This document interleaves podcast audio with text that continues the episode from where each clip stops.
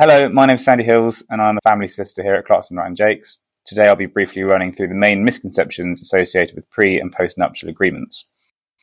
Nuptial agreements are becoming increasingly common and have creeped into the media, TV, and film, and resultingly, there has been an increase in the amount of misinformation relating to their enforceability and purpose.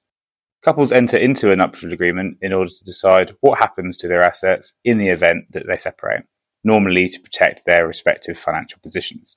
This is something which, as family solicitors, we often recommend when one party will be entering into a marriage with substantially more assets than the other partner. However, contrary to popular opinion, pre and post nuptial agreements are not legally binding under the current law in England and Wales. However, in the event of financial remedy proceedings, the court must have regard to all the circumstances of any case, and this would include any agreement made between the two parties, i.e., nuptial agreements. In the famous Radmacher case, the amount of weight given to a nuptial agreement was in fact considered. The Supreme Court held that the court should give effect to a nuptial agreement that is freely entered to by each party with a full appreciation of its implications, unless in the circumstance prevailing it, it would not be fair to hold the parties to the agreement. For an agreement to be fair, it needs to meet the three principles established in case law, being both White and Miller McFarlane, for those who are interested. Firstly, an agreement must make provision for both parties' housing and financial needs in order to be fair. Once the needs are met, the strength of the parties' positions post division needs to be assessed. If one party is unfairly advantaged, fairness might require that the court compensate the disadvantaged party through a redistribution, for example. Finally, the overarching sharing principle dictates that both parties should receive an equal share of the fruits of the matrimonial partnership, unless there is a good reason not to do so. If the agreement meets these criteria, it would be regarded as fair and would likely be upheld. Ultimately, the court will uphold a nuptial agreement if it is similar to what a court would have ordered had there not been a prevailing nuptial agreement.